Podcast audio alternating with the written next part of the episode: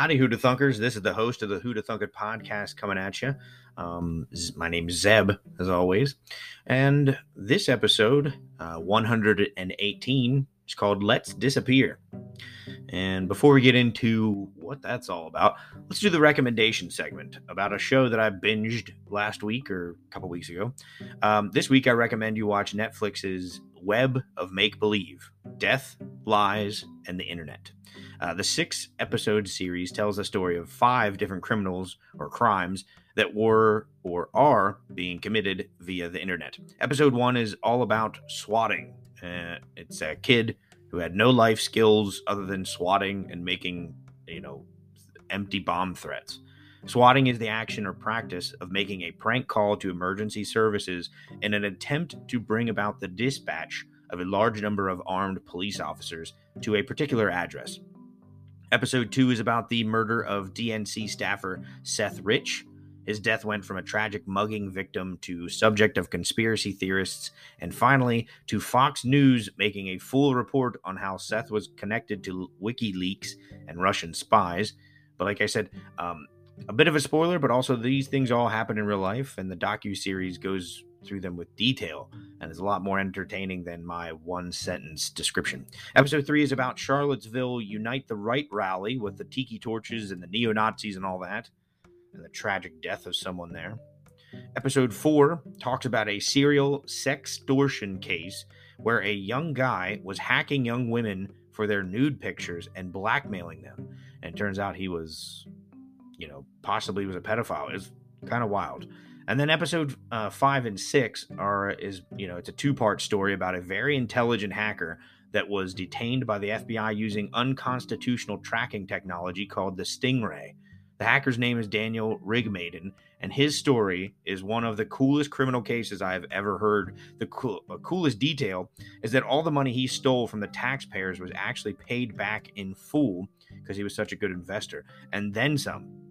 He actually made the government money. He's the perfect criminal. He's a, he's like my hero. No one got hurt. Um, pretty cool. A lot of true crime documentaries are about old murder cases, you know, things, cold cases. But this show talks about modern problems that arise around the internet and how our legal system struggles to keep up with the advancement of technology. So I advise you check it out, especially because I heard about swatting when I when it was happening. I was like, that sounds weird. I don't understand. This docu series went in depth and explained it. Now for the main event. When I was 18, I had just graduated college. I was stoked for college. I couldn't wait to start fresh and start over with a completely new social network.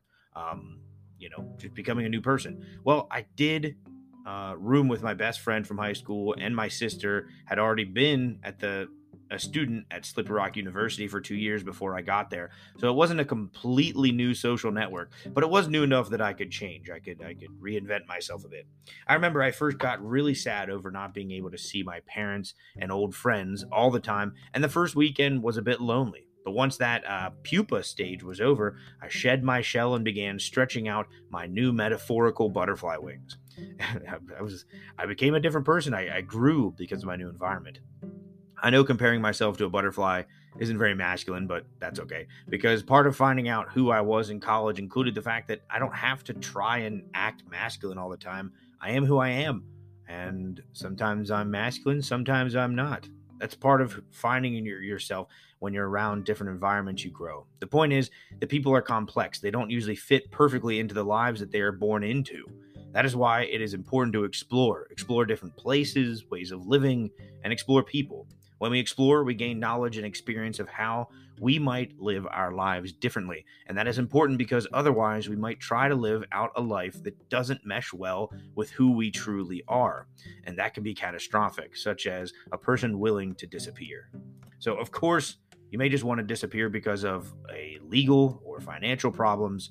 Um, not just you're trying to find yourself or you, you don't mesh with your life. There could be other reasons. Either way, the logistics of disappearing in today's society uh, sounds fascinating and really difficult. This is my disappearing episode. Hope you enjoy. A couple disclaimers before we get into it.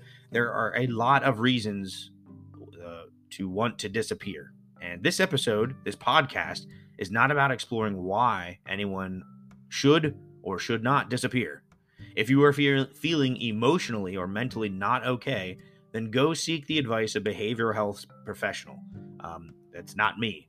So if you're in a tough home situation, call a support line like the National Domestic Violence Hotline at 1 800 799 7233. If you have a child with you, call 1 800 for a child um, for immediate assistance. This episode is about the logistics of disappearing and how that is even possible in today's society. It is a fun thought experiment, that's all. And for anyone under the age of 18, here's a note uh, from wikihow.com.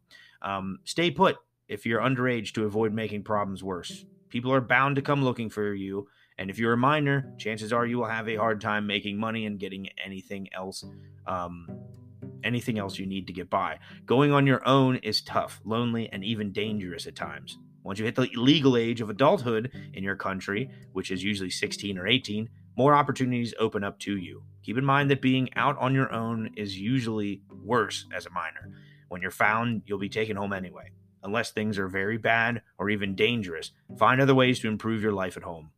Even if you don't think your friends and family will miss you much, you are better off finding safer ways to change the situation than simply disappearing. There are many resources out there that can help you deal with bad situations until you're ready to leave.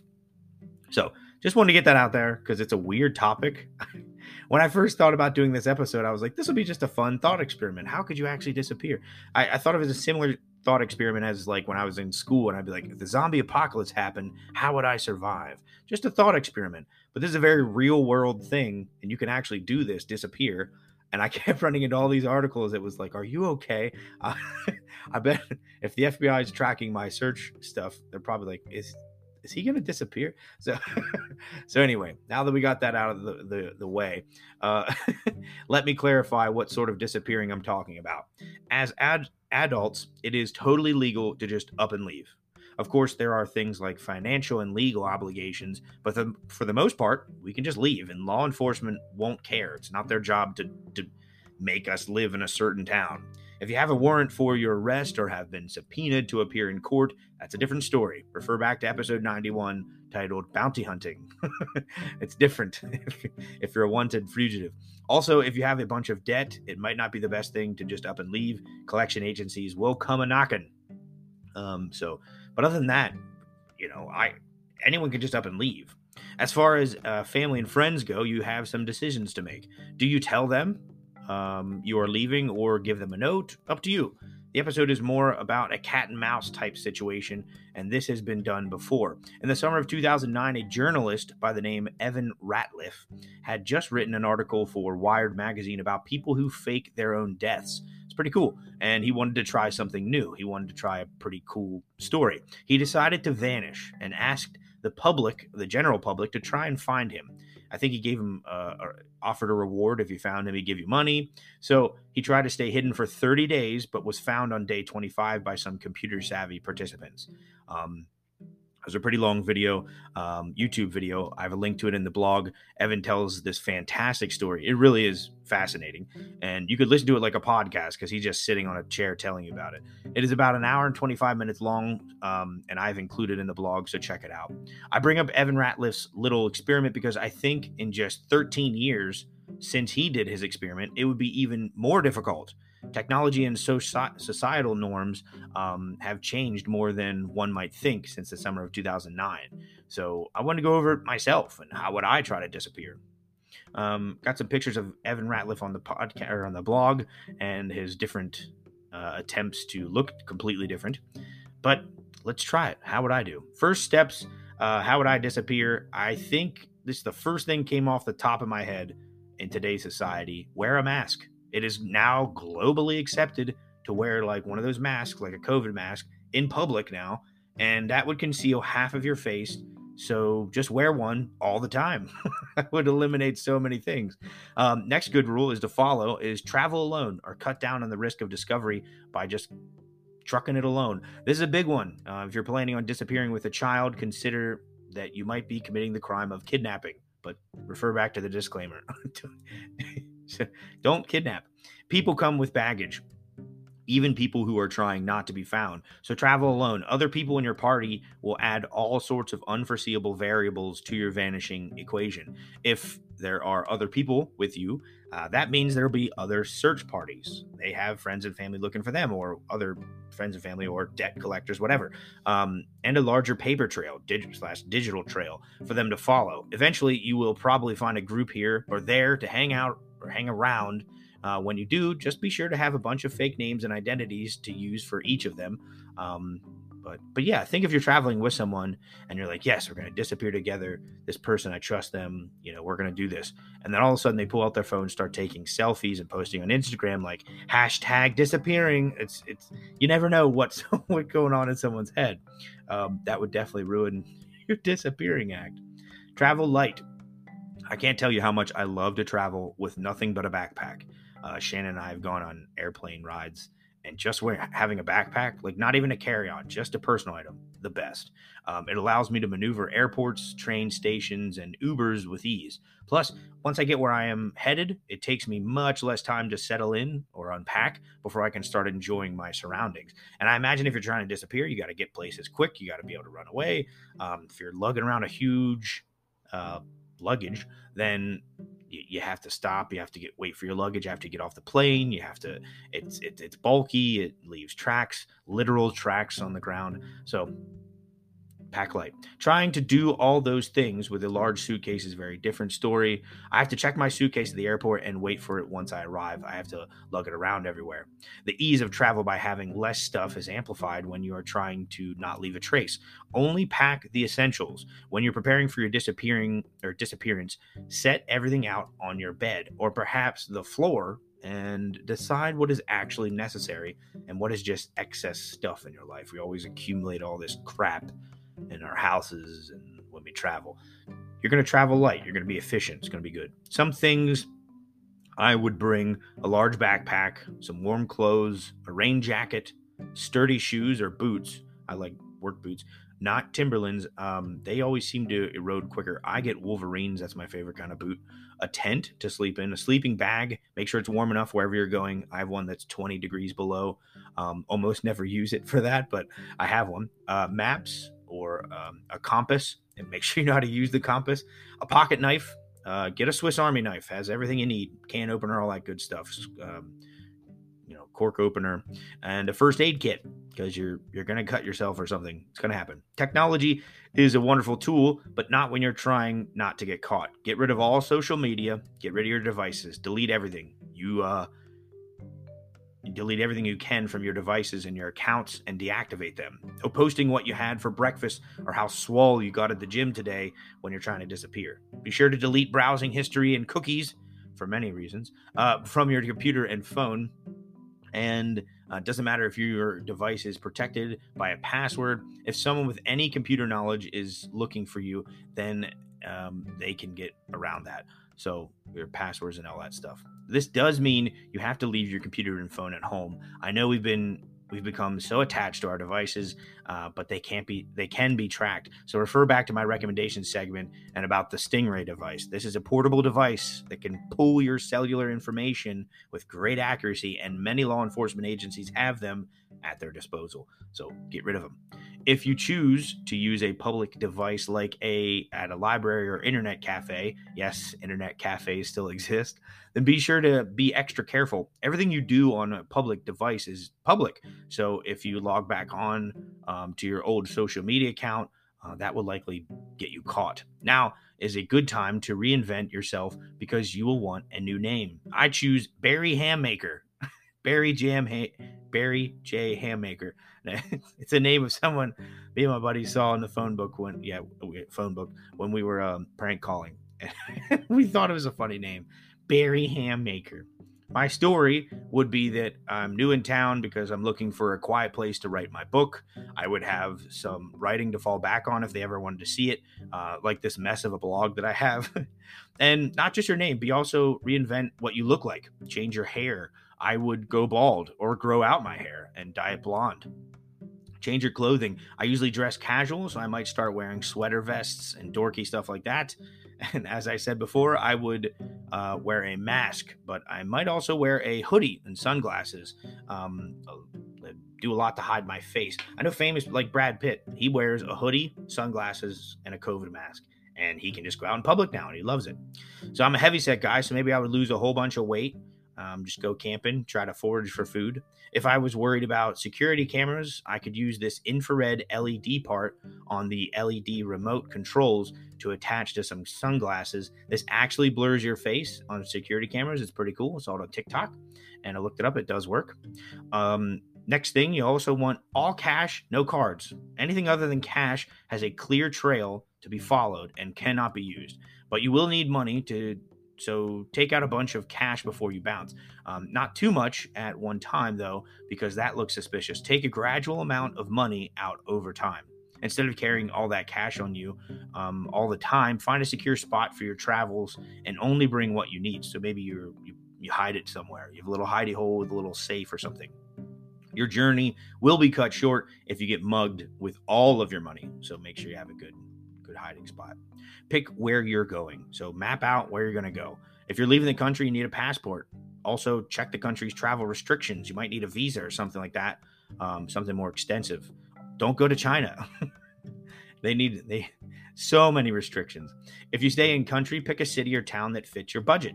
You can't go to New York if you're coming from podunk nowhere and don't have a New York salary to fall or salary or lump of cash to fall back on.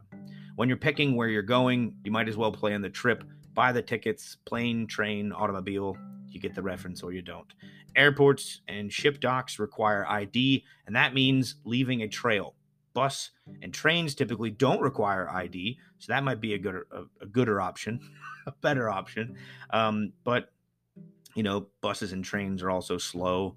Um, not as efficient as, a, as an airport. But I hate flying. It's it's so annoying. It takes so long. They say get here three hours early if it's an international flight. That's like my whole day. if you plan on really roughing it, you could use a bike or walk.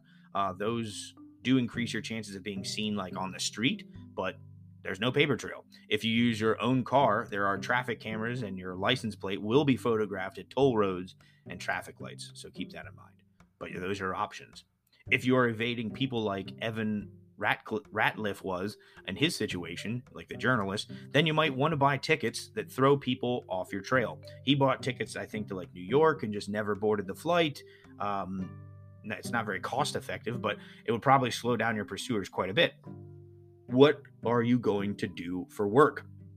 You're going to need money if you're going to be doing this long term. You'll need money when you disappear. So, where are you going to work? I think I could find like an under the table labor job, construction, or landscaping. Hate construction, so probably landscaping. but keep in mind that under the table jobs come with the risk of your employers screwing you over with less legal risk to them because they can just say not pay you and you can't really file anything. I might try to be a waiter or work in retail. Um, those people, they're like rotating doors young kids trying to get jobs. It reminds me of Better Call Saul. It's an AMC show that had a major criminal lawyer who had to disappear and wound up as a manager at a Jamba Juice, and he hated it. but he was kept under the radar for quite some time, and it worked quite well. The last thing I th- I could think of is to completely change my personality, or at least as much as I could. I walk fast and wobble when I walk, so I might try to incorporate a new gait by slowing down and walking with a fake limp or swagger. Maybe I would start wearing a turban or join a local book club, things I normally wouldn't do. Whatever it might be, I would try to act differently. People can recognize you by the habits you keep, uh, the walk you walk, and the talk you talk. So changing one's personality can really throw people off.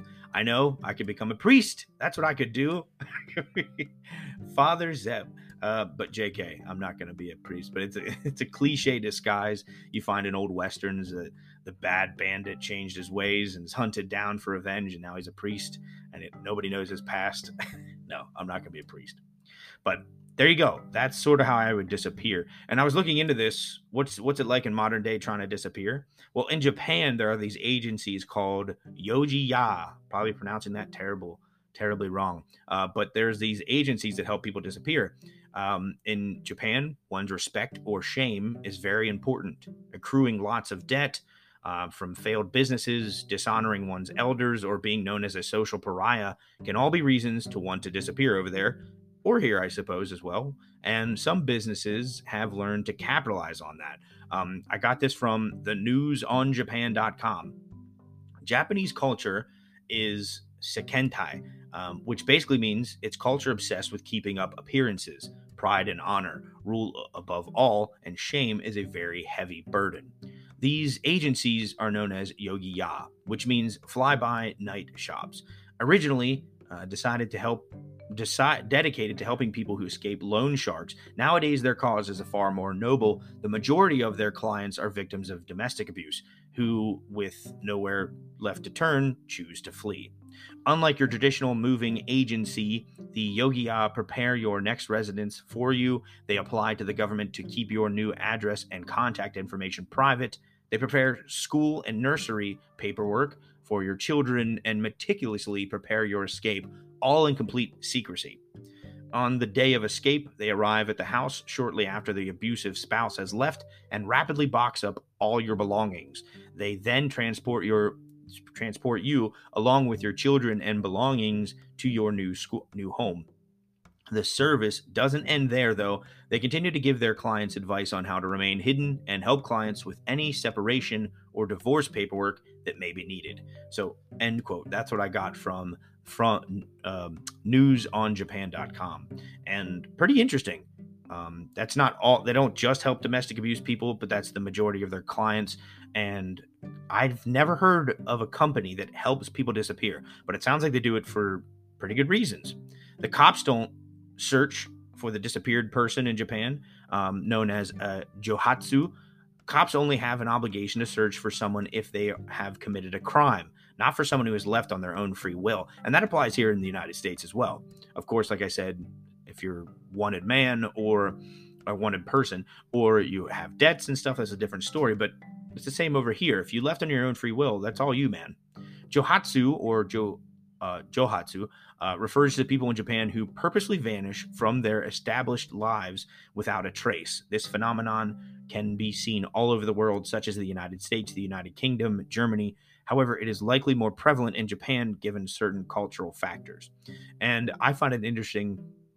You can say it happens in the United States as well, but we don't have a name for it. We don't have a name for people who do that at least not that I know of, might have a phrase in uncertain circles, but not a well known name for people who disappear in their own free will. So if someone is looking for the Johatsu, they have the they have to hire a PI, a private investigator, because cops aren't going to help them. But a PI is going to have a hard time finding the Johatsu, thanks to the Personal Data Protection Act that severely limits the private information uh, info that's accessible even to the cops and even after a person dies. Because Japan values personal freedom quite highly, the whole of society over there has a different mentality towards those who wish to leave their life behind. So, thanks for listening, to Thunkers. That's my episode on disappearing. If you want to disappear, I can't stop you. Um, but this was just a thought experiment. How would you go about it? Especially with the phones were tracked everywhere. You would have to get rid of your phone. And how efficient would you be without your phone? I know I have it on me within arm's reach 24 7. Sleep next to it. When I go to the bathroom, it's it's sit on the bathroom counter. When I take a shower, it's right outside the shower so I can adjust the music I'm listening to. So how would you be without your devices? I don't know. We'd have to learn new skills. Don't worry though, I myself am not going anywhere. the entire time I was typing up this episode, I kept getting this weird feeling that someone would assume I myself am planning to dis- disappear. This was an oddly morbid topic to explore. I didn't expect it to be like that. You know, I don't know. I thought I would find a lot of fun articles about trying to hide in today's society because that's what I f- that's what I found was a lot but what I found was a lot of articles and disclaimers about why people should not disappear. And fear not, I'm not going anywhere. I just thought it would be a fun thought experiment to preoccupy my mind with. I like challenges, and trying to disappear in the world today would definitely be a challenge, but uh, one I think I could accomplish. I think I could do it. I think I would probably pick a secluded forest somewhere and just camp out for a few months, not including the winter. I'm not that tough, not that hardy, but I think I could do it. Uh, but what would you do if you had to disappear? If you were being hunted, either in an actually dangerous situation or perhaps a more fun experiment like the subject um, of Evan Ratliff's article? What would you do to remain hidden? How do you think you would fare? Would you be able to do it? How long would you last? I don't know.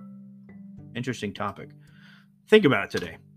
And um, listening, to episode 118 of the Who to Thunk It podcast. Tune in next week. Um, catch you later, Who to Thunkers.